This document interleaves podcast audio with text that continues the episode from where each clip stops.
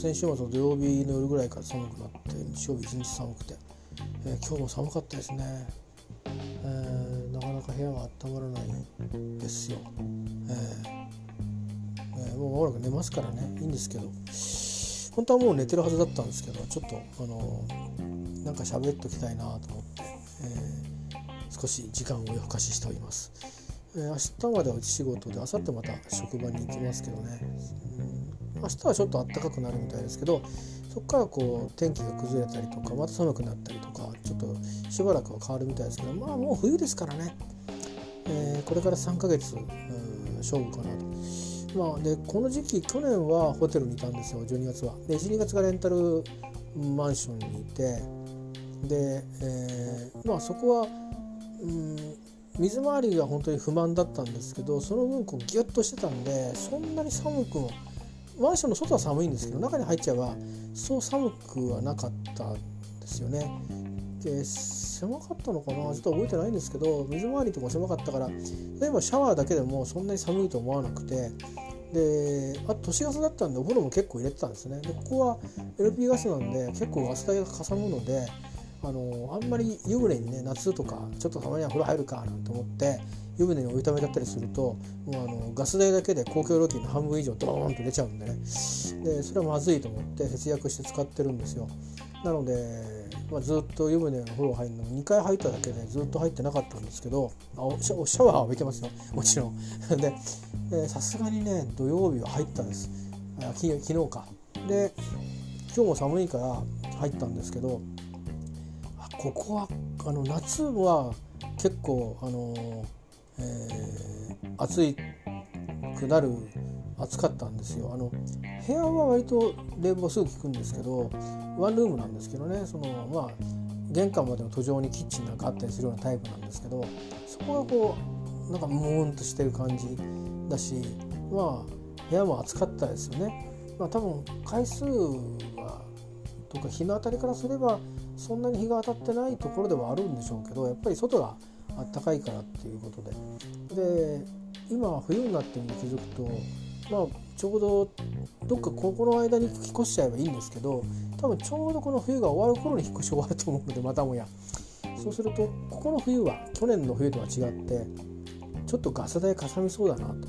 あの夏にあの冷房代がかさむのと同じように、えー、ここはガス代がかさみそうだなと。だけど電気代のようによりはコストがかかるので同じようにあのなていうのかなあの毎晩お湯貯めてるとちょっと驚いた金額になっちゃうんで、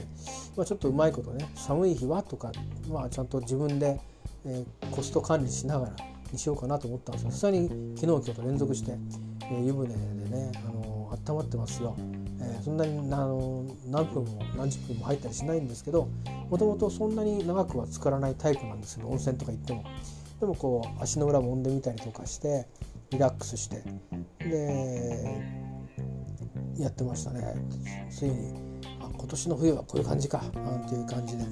えー、おります。まあそういう意味では早く転居もしたいんですがいずれにしてもあの私2月まではですね、えー、ここににいる分だけのコストはかかる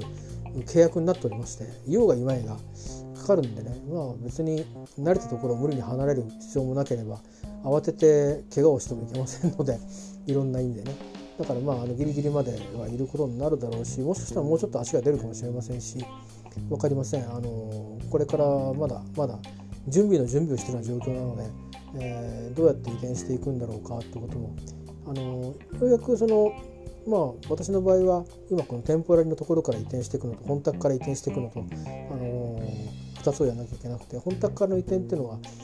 単に荷物をあの持ってくってわけじゃなくてまあ木の実木のまま出てきちゃいましたから、えー、まず整理から始まるんですよね。私のものというものがあってこれはいるのかいらないのかといらない場合に売るのか捨てるのかとそれぞれに処置があるわけでまあざっ短く見ても3ヶ月はかるんじゃないかというとそれからあとは親のものを預かってるものがあるのでそれを持ってくるっていうのと親のものでですね単に持ってくれいいってもんじゃないっていうのがあるんですよね。まあ、いわゆる一般に言う仏壇みたいなものがあってちゃんと運ぶ前にはあの魂を抜いて、で移転先で魂を入れるみたいな抱擁しなくちゃいけないものがあったりとかでそういうふうなものでそれをやるのは、まあ、家族でいるうちがいいだろうなとかそれから荷物は、まあ、家族じゃなくなっちゃってからもちょっとやらせてくれるみたいなことをようやっと大きなあの合意をが成立したところでね。そういうさまつなこともちゃんと条件をすり合わせないといけないんで。でようやく、まあ、自分のまずはここから移ろうと。ここから移ってそれから、えーと、そこの部屋に花から入れるものを入れて生活通勤、えー、始めてそれから、えー、お金回りも予定通りにちゃんとコントロールしていこうとでいけるかどうだ差はどうだみたいなこともね徐々に徐々に、えー、シミュレーションしたり見直しをしたり、えー、して、えー、店舗を作りながら最終的にその私の片付けも並行してやっていくということなのでまあ夏ぐらいまではかかると思うんですよねなんだかんだ。えー、いうことですなわち冬は少なくともここからは逃げられないので、えー、ちょっとね風呂のことも考えなくちゃななんて、えー、思ったりを、えー、しております。寒いですね、えー、これ寒いの苦手なんですね。あの苦手なんですけどちょっとこの去年今年はそのコロナの新型コロナのせいで通勤あんまりしなくなっちゃったんで気合が入ってないんですけどね。私あの、えー、この病気病気をしてからですね心の病働きすぎで心の病になって以降途中から特に途中からですけどコート着ないようにしてまして、えー、あの電車の中なんかウォームビズとか言ってる割には暑いんですよ。ですごく混んでるんで汗かいちゃうぐらい暑いんですね。でその汗が冷めて風邪ひいちゃったりするんであのコート着るのやめたんです。でその日の暑かったらあの最初は T シャツとかシャツとか着合わせたりズボン下を履いたりしてたんですけどそのうちズボン下もあのシャツ T シャツみたいなものもユニクロさんがいろんなあったかい製品をどんどんどんどんバージョンアップして出してくれたおかげで本当に内側にあの重ね着しなくてもねあの1枚極段とか着とけば本当にそれにあのまあ背中あたりに回路に一つでも貼っとけばですよコートいらないんですよね電車に乗ってで駅から近かったんで職場が、えー、2分とかからなかったんでで職場も暖房弱めてるって言われにはあったかいので。でコートを着てるっていうのは格好として着てるっていうね、まあ、それはそれで TPO として必要な部分もあるんですけど必要な場合にはま持っていきましたけどね。でもまあそういう感じで、えー、まあ冬になったらだんだんに内側を厚切りしていってで外側はだんだんにあの3シーズンのスーツから、えー、冬のスーツに変えるみたいな。で冬は夏はどうしてんのっていうと夏は、えー、別に脱いだり上着を脱いだりクールビズしないんですよ。だから基本的にあんまりそのあの寒い暑いは差は全然質が違うんですけどその気温差みたいなものがえー、その涼しげな場所と暑い場所と寒い場所と暖かげな場所のその差がね常にあるという状態をで1年過ごして、えー、たんですよね。それはこの2年あまりそうしなくなったので回数がね週に何回かになったでしょだからちょっとね弱まってるっていうのがありますね。それとあとはまああの病気をした治療をしてることもあってまあ体調もいろいろ変わってるんでねあんまり無茶なことして、えー、しかもこうやって感染症が流行ってる時に、あのー、今あのいろんなことに感染にかかりやすい副作用も抱えてるのでよくないのでね、まあ、あの体を冷やしちゃいかんだろうなということで湯船に入ることを今自分に許しているという状況です。えー、あのまあ、もちろん本宅にいる時はみんな家族でシェアしていうお風呂入ってましたから必ず僕が一番最後でしたけどでもね湯船には入ってたのでえー、まああの気管をきれいにするためにもねあの喉を乾燥させないためにも僕は加湿器なんか部屋ではやってなかったですけど途中からねやめちゃったんですけどうんでもあのなんていうか、えー、まあ喉喉から風邪ひくっていうのは割とそういう外で鍛えてからは寒さに鍛えるようにしてからは風邪ひかなくなりましたね。えー、まあ、体調が他のことで悪くなることはそれはいろいろストレスとかありましたけど、まあ、割と頑張ったのかななんて思ってるんですけどこの2年はすっかりそういうこともなく今は無茶するとあの他の感染症を、えー、お見舞いされちゃうので、えー、ちょっとね大事にということでお風呂に入ったというそんな話ですね。なかなかと寒いっつうだけでこんだけ話しちゃいましたけど。えー、っとそうなんですよね。であとはなんか考えてみれば昨日あったんだなと思ったんですけどなんか一番下の家族が携帯をなんだか上等な携帯を買ったみたいででそれに合わせてプランをみんな見直すっていうんであの私のプランを見直していいかみたいな、まあ、いいかっていうかもう見直すからみたいな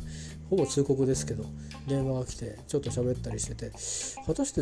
まあ、僕 5G じゃないんですけど 4G 新しく今年の頭に壊れちゃったんで買ったんですけど、まあ、こういう暮らしですじゃないですか。テンパレの暮らししてるんであんまりお金かけられないしっていうのもあってまあ、とりあえずそれから早く欲しいっていうのもあったしで料金も高くなっちゃうのも困るしね。外暮らしは想定外ですから、まあ、だから 4G なんですけど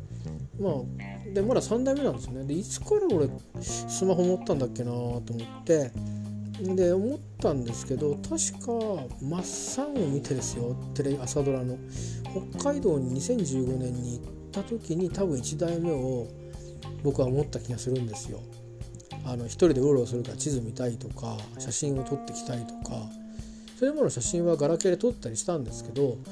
まあいよいよそれにレビューしたのかなみたいな。でで割と最初の1年目は早くに壊れる前に交換してるんですね。でそれは何でかっつうとまあ海外に行くからっていうんで2台目を買ってるんです。で2台目が今あのだいぶ長く使ってスピーカーが壊れたりバッテリーが膨らんだりして、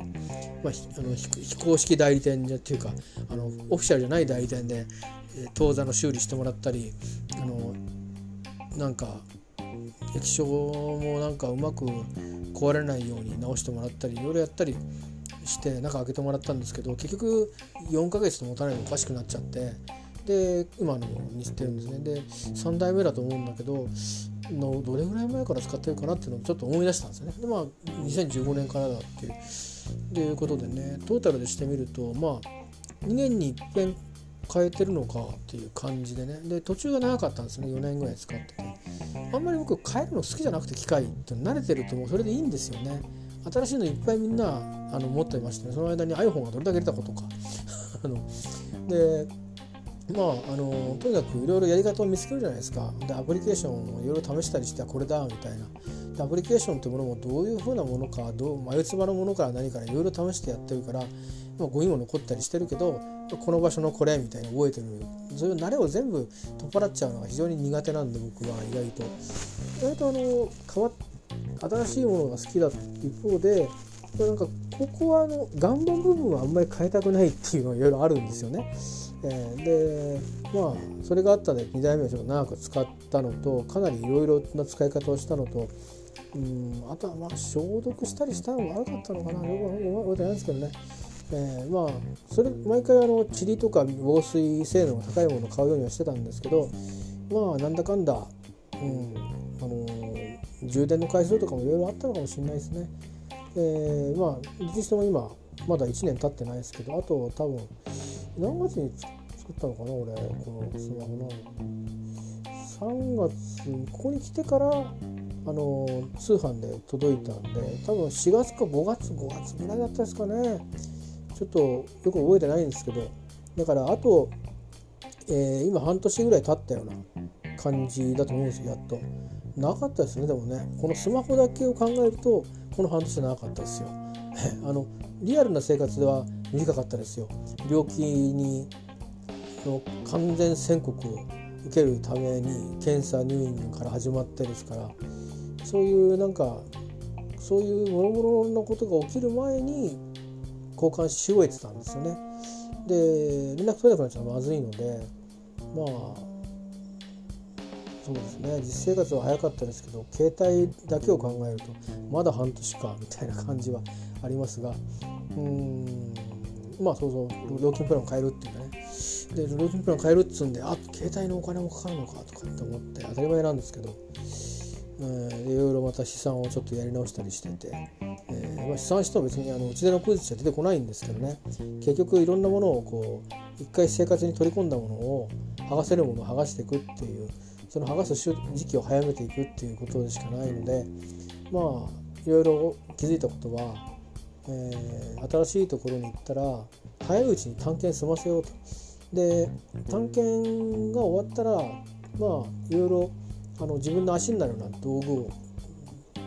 手元に置くんですけどね。そいつを手放してそれにかかる経費を全部フリーにしてまあそれでもってまたファイナンスをして、え、とにかく5年間生き延びればあとはなんとかなるので、えー、すると。でもその間にさすがにね、えー、家と仕事場の往復あるいは家で仕事だけってして本当に持つかっていうと、まあ、息抜きもいるでしょうと。で歩いて30分往復1時間1時間半ぐらいだったら体にもいいからあの丘の上から海に降りてで散歩してっていうねいいだろうと思うんですよ。だけどまあ月12ヶ月に1遍ぐらいはちょっとあの右の方へ行ってみたり左の方へ行ってみたりしたいだろうな。その時に足がない。ででもバスは行ってるとなった時に、えーと、通勤定期もらえないんですけど少し自分で足し前するとちゃんとそういう許しを会社にもらうと定期買えるんですよ。で定期持ってるとバス会社が1区間100円のプラスで全部乗っけてくれるっていうそういうまあつまりこれは温暖化防止の一つの取り組みらしいんですけどそれ2本ぐらい乗り継ぐとですね結構先まで行けるんですね往復400円ぐらいでそのちょっと遠くまで行けるので探検して場所だけ押さえとけば本当にただじゃ今日はハイキングだと。片道3時間でこの風景見に行こう帰ってこようって歩いて帰ってきてもいいしバス乗ってあの磯まで行ってみようってこともいいしそういう風な暮らし方ができるしいずれは僕は免許を返した時にまあスクーターなんですけどね。スクーターの免許もなくなるわけですからいずれは乗らなくなるし廃車もするしっていうことだからまあ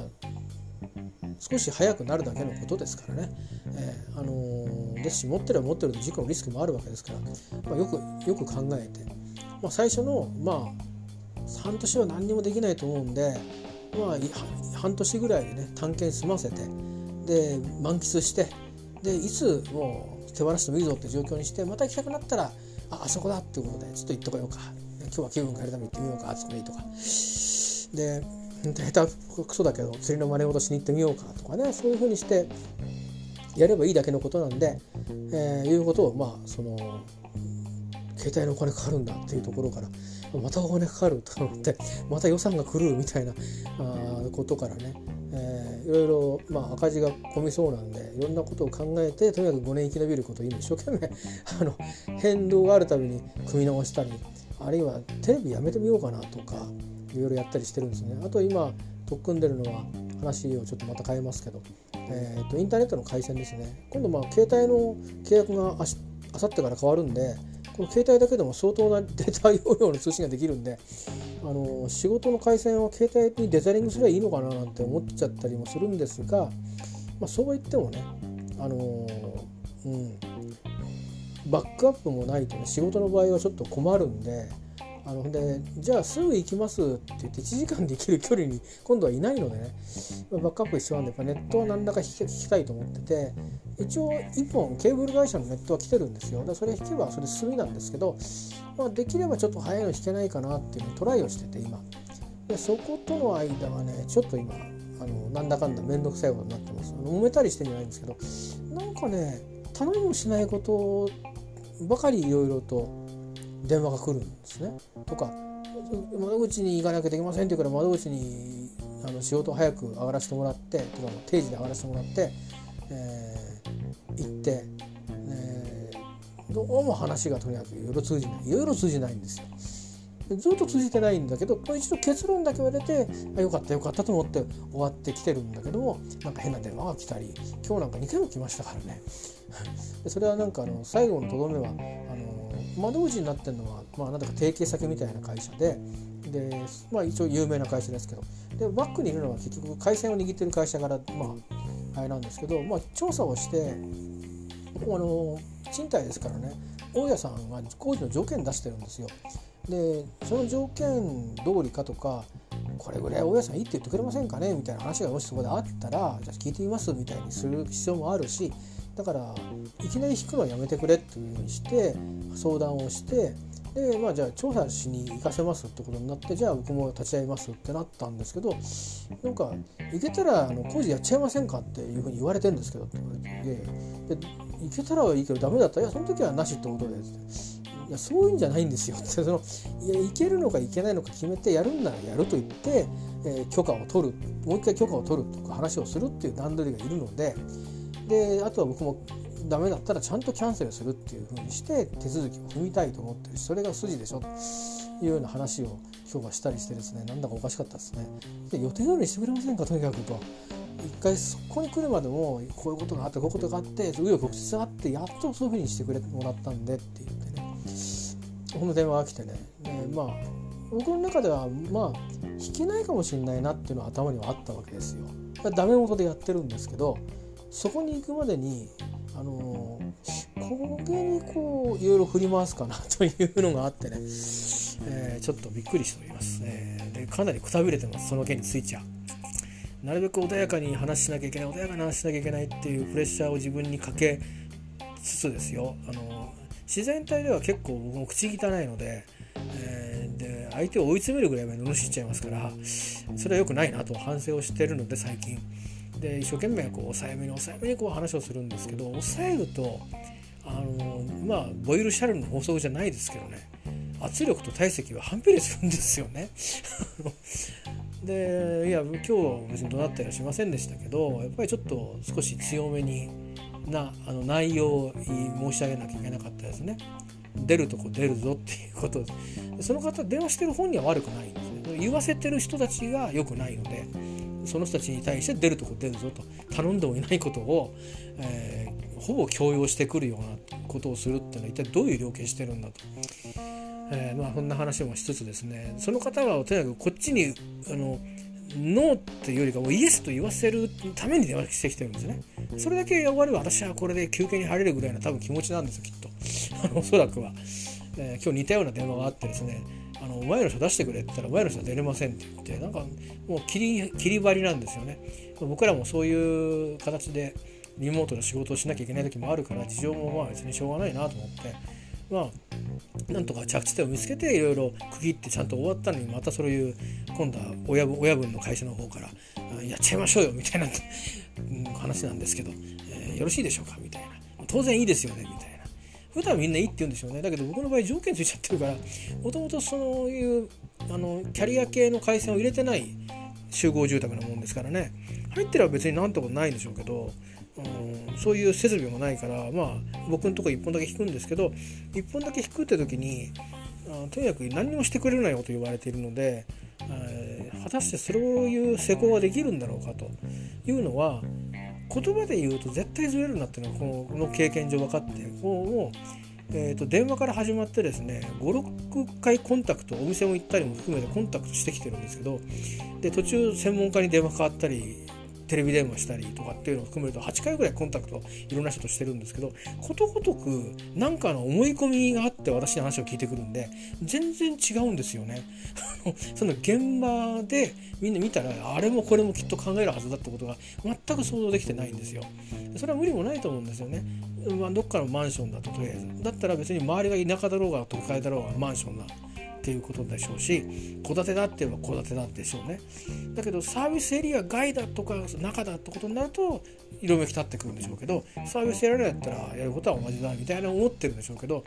ところが今回はそれ以外でも条件がついてるんですと。で風が強い地域でそういう施工がでいいんでしょうかと。引けるけどあとは保証しないよとかあとか今回引っ越しも伴ってるので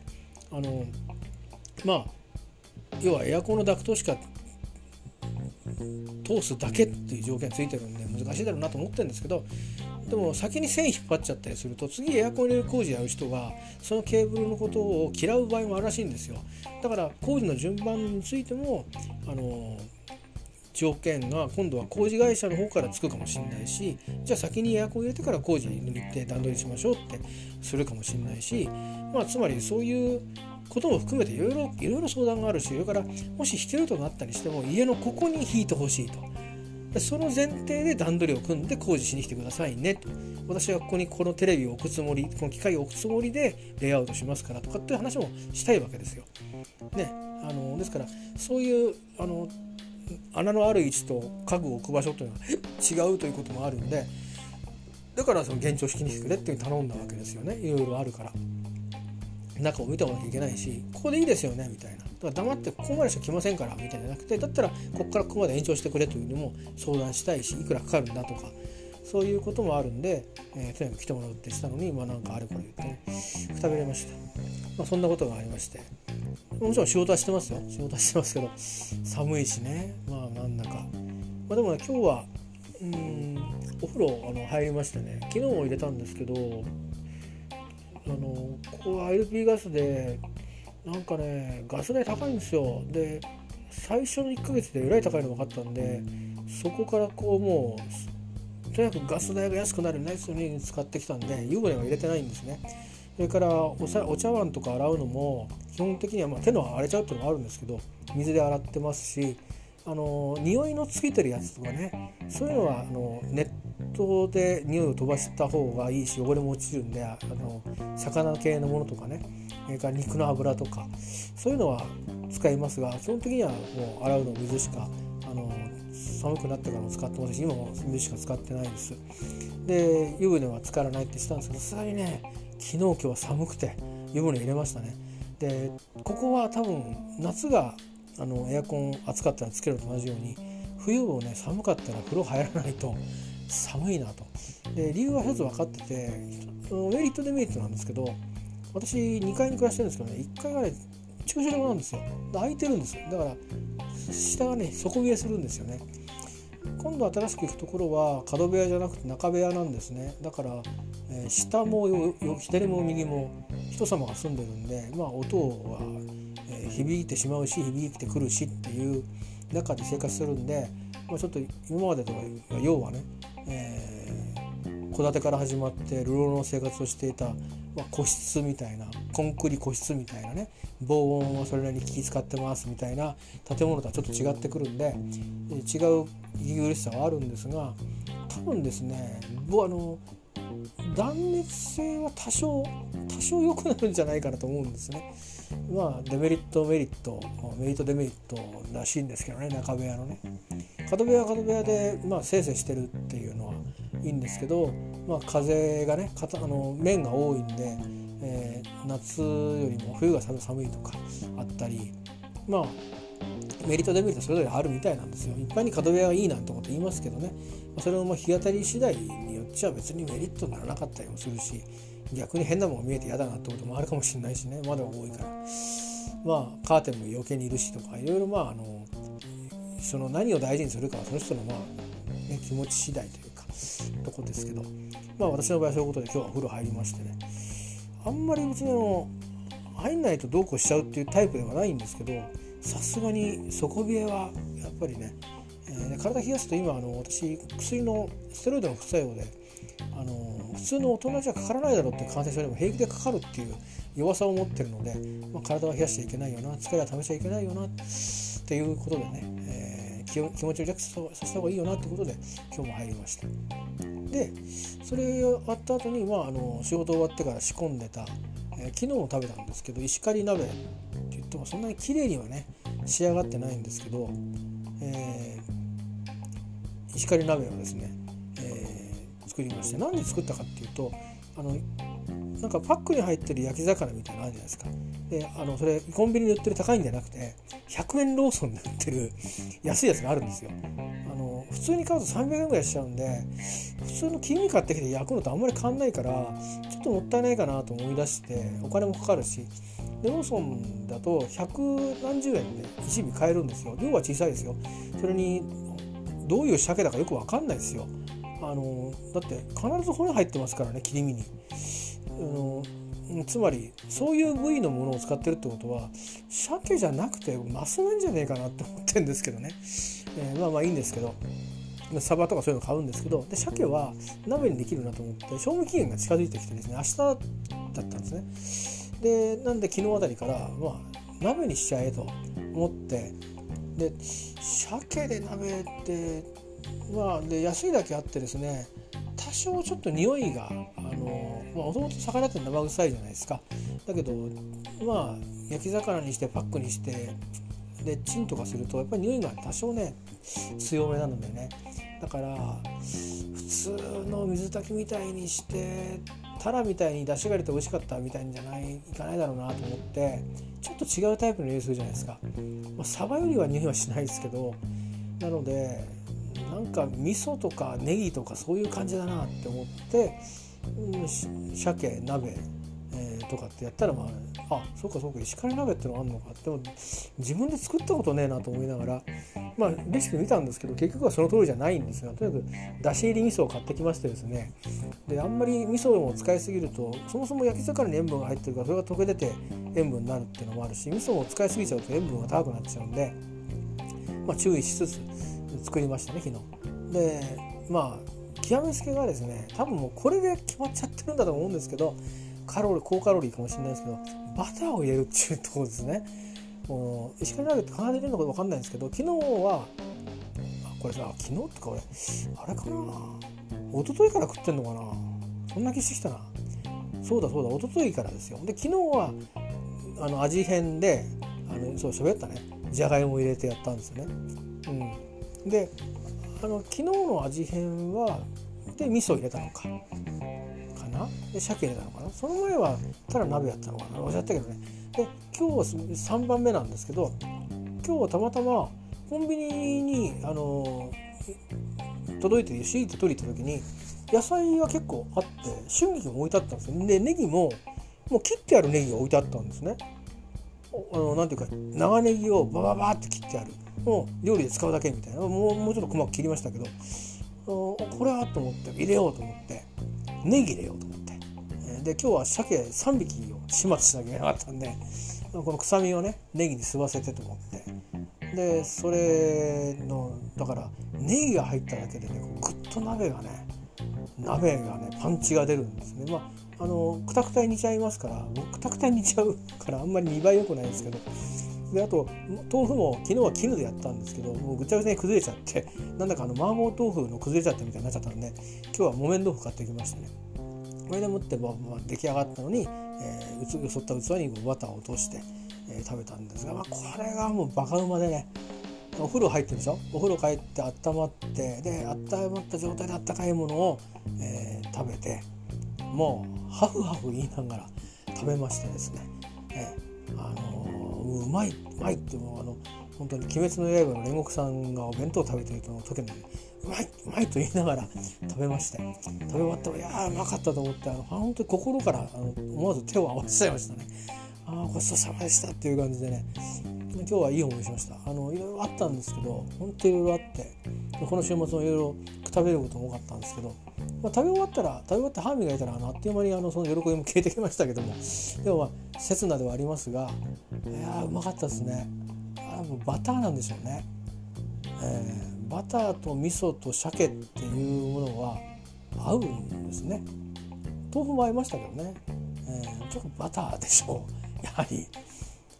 れはちょっと反則なんだろうなだからよくあのラーメン屋さんとかであの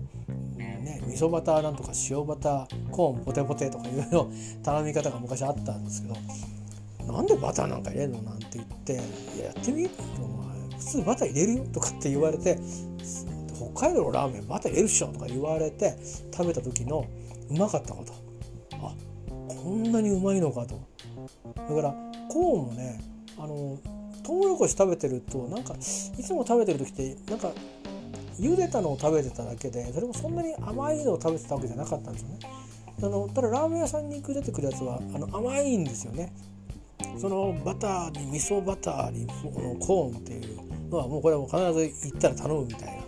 バンドメンバーとね高校の時のあの、まあ、学校またがってやってたバンドのグループでよくラーメン食べることがあって。でいろいろトッピングをいろいろ変えていくみたいなまあ、他の番組で僕はあんまりそんなことはしなかったんですけど。であのその注文同士で通し方であのバンドメンバーをいじるみたいなことをねやってまして、うん、お前じゃがいもばっかりじゃねえかみたいなね。だからその塩バターコーンポテポテとかっていうから なんだポテポテってとかって言ってみんなで笑ってたりしたんですけど。なこと思い出しながらも、まあ、今日は鍋ですけどね、えー、で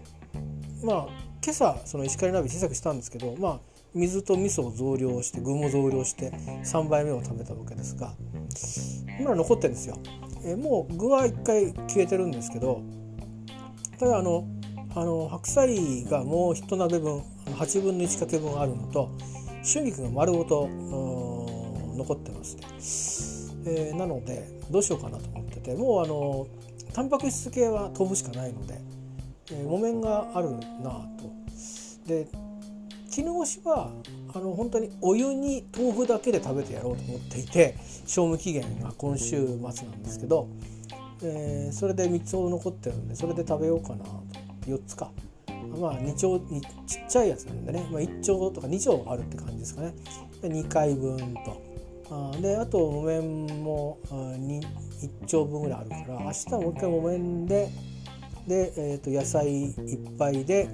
えー、で一回味噌入れちゃってるからもうから味噌で食い切ろうと。だけどさすがにそう食えんだろうなと思っているので、えー、まあ明日はレトルトのえー、ご飯かまあよそったご飯が一応まあご飯は、冷蔵にパックにタッパにバッて入れて2日分用意しちゃったんでご飯炊いて、まあどっち使うか分かりませんがちょっと雑炊風にして最後ね鍋で食べた後最後雑炊風にして卵を落としてそれで、えー、ちょっと明日だからちょっと夜は多めに食べちゃうことになるかもしれませんし昼からもう昼も夜もずっと石狩鍋みたいな感じになって昼石狩鍋食べて夜雑炊石狩鍋雑炊、えー、にしてまあそんな風にして鍋をしようかなと。このところですねやっぱり鍋すると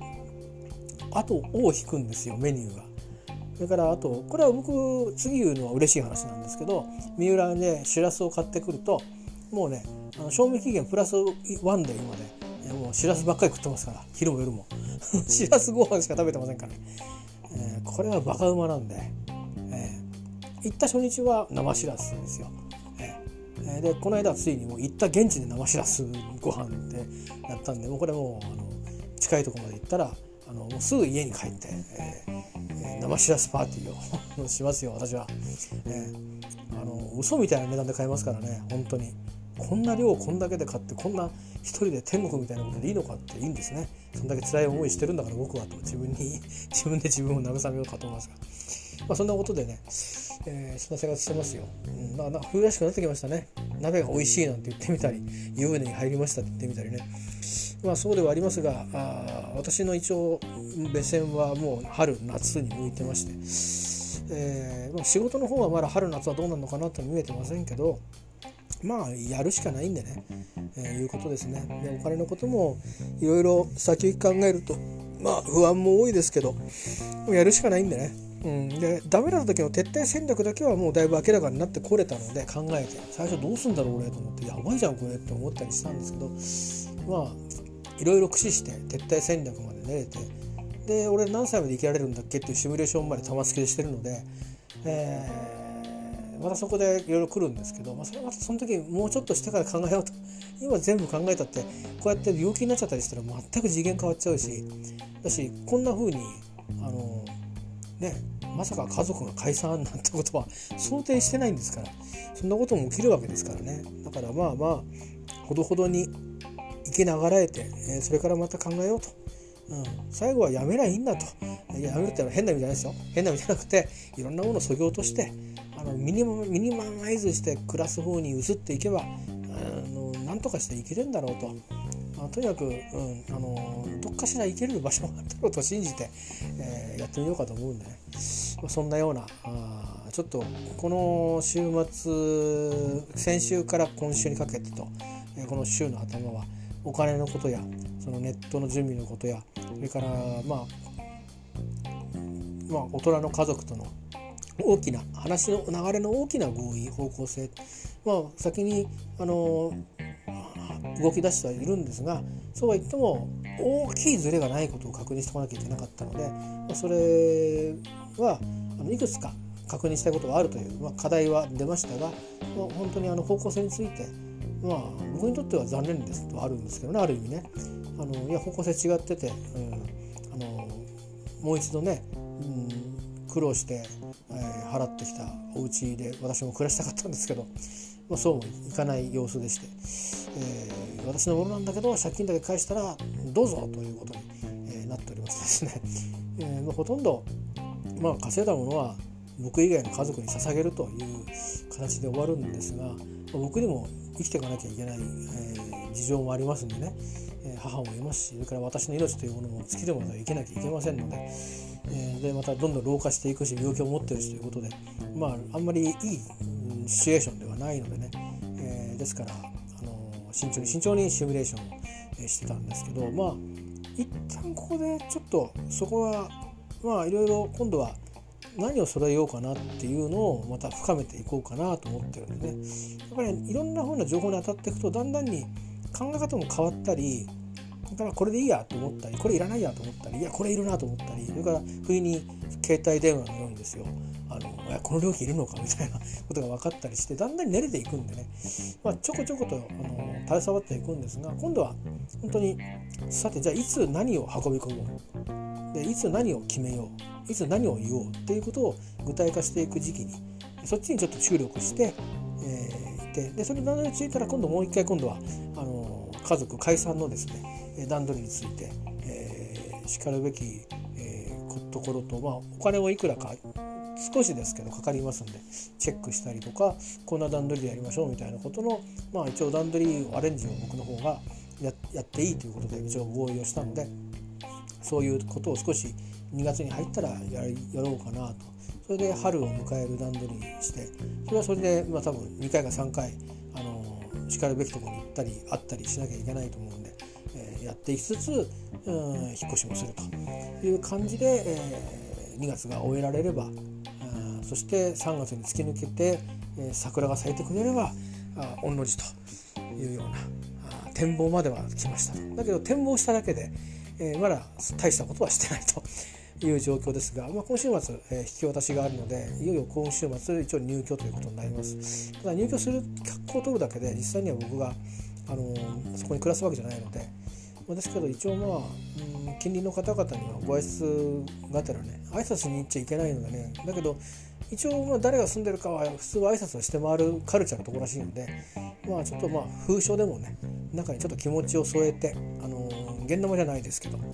えー、ギフトカードみたいなものを添えて挨拶代わりの短い文章を入れて、えー、ポンポンポンとやってこようかなと思ってるんでそんな準備もしなくちゃいけないんだなってことを今話しながら思い出しました。はい、ということで、えー、だいぶ喋りましたんでそろそろ寝る準備体制に入ろうかと思います。明日も家仕事なんで、えー、少し遅めでいいので別に4時半に起きようなんてことは明日もしません明日も普通に、えー、67時間寝たら起きます、えー、いうね。でご飯を食べて、えー、さあ仕事みたいな感じで、えー、あの家仕事をしたいと思います。あさってはね、えー、通いの仕事なんですけど。まあ月末月初なんで、うん、そっちの事務の方が多いのかな。えー、あとはちょっとあの一つルーチンの仕事があるんでそいつを片付ける仕事があさっては待ってるんで。でしあさってはそれのまとめの会議をやって今週は大体終わっていくという感じになって私はどっちかっていうとプライベートの方が今は今週はあの重たいんですよ なんですけど、まあ、仕事をねこういう時にヘマしがちなんでヘマしないようにしようかなと思っております。えー、いうことで、えー、寒いですけど、えー、僕はあの一人で暮らしてるからこうやって喋ってないと持たないので喋らせていただいてますが、えー、皆さんそれぞれにね事情もあって僕も今度だからアパートに行ったら喋れないと思うんですよ多分。これでも多分若干迷惑になってると思うのでだから外で喋るように変わるのかなって思ってますね、えー、外まで出て喋るのかお前って言われそうですけどやっぱね喋ってないとね気が変になっちゃいますよ正直。だって職場にいたって喋るなって言われてますからね。あのつまりいや領事は喋りますけどつまり雑談みたいなのってかあのするじゃないですかそういう職場って。それ禁止ですから、まあ、エアロゾルもあるし感染もあるし。距離を離して死後も禁止でだけど通いもあるし在宅もあるしって。いや俺気がおかしくなりますよ。あのまあ、それは平気な人はいいですけど割り切ってる人は。長年そうじゃない。むしろいっぱい喋れと、うん、いろいろ知り合えとみたいな風に僕は人付き合い苦手でそういう風に育てられてきちゃって強制されてきた人間からするともう逆にこのねどっちなんだみたいな思い今なってますよ正直。だから喋ってないとね頭の整理もなかなかねできないし気持ちが悶々としちゃうし、えー、すいませんね。なかなかとこうやってお付き合いをさせてしまってますね。でこれ今回の話は結構いろいろ断片があるからあのどこで切るかによって違う話してますからね。鍋の話したり寒い話したり風呂の話したり、えー、お金の話したりなんだかわけわかんなくなってますけど今日は雑談でございました。えー、まあまとめてみるとまあうん先週今週の区切りが今日ちょっと一つついたかなという感じですね。えー、まああんまりいい展望じゃないですけどまああいろんなリカバリーをリカバリー中ということですかね地味に 地味にね、え、いうことで、えー、ちょっと昨日の「鬼滅の刃」またその煉獄教授の最後のセリフは何度聞いてもグッときますね。なんか自分が全然主人公たちの置かれてる境遇とは全く違うんですけどなんかこう若干苛烈な状況にいるようなあ、まあ、錯覚かもしれませんが気がしていて。そんな中で、そんなことを言ってる場合じゃないぞという決死の一言がですね響きましたですね。うん、じんとしましたね。本当あの回は何度見てもいいですね。えー、もう映画館はもうあの場面だけは永遠となんか3時間見てたいぐらいな いや見ればいいじゃないか何度も繰り返してっていうだけですけどねではそういうことで、えー、長々喋りましたあのお産もございますので、えー、どうかお体気をつけてください僕みたいにあの左顔面が麻痺がまだえ、続いております。し、え、右手の動かないという副作用は若干軽くなってきたかなっていうのもあるんですけどこれやっぱりねあれなんですよ。そんなに変わってないですね。右手相変わらず箸がうまく使えませんし変わってないですね。若干もしかしてちょっと回復の兆しみたいな、えー、あるんですけど理屈としては薬が少なくならないと治らないらしいので多分単にあのちょっと神経がぼーっとしてるだけなのかな。えいうのもありますしまあなんだか辛い状況は全く私の場合何にも変わってはいませんので、えー僕も注意したいと思いますのでどうか皆さんもね、あの風邪など召されませんようにこう暖かくなって寒くなったり一日の中でも変動がありますんでね、えー、切に願っております、えー、またあのお耳にかかりましょう。ありがとうございました。おやすみなさい。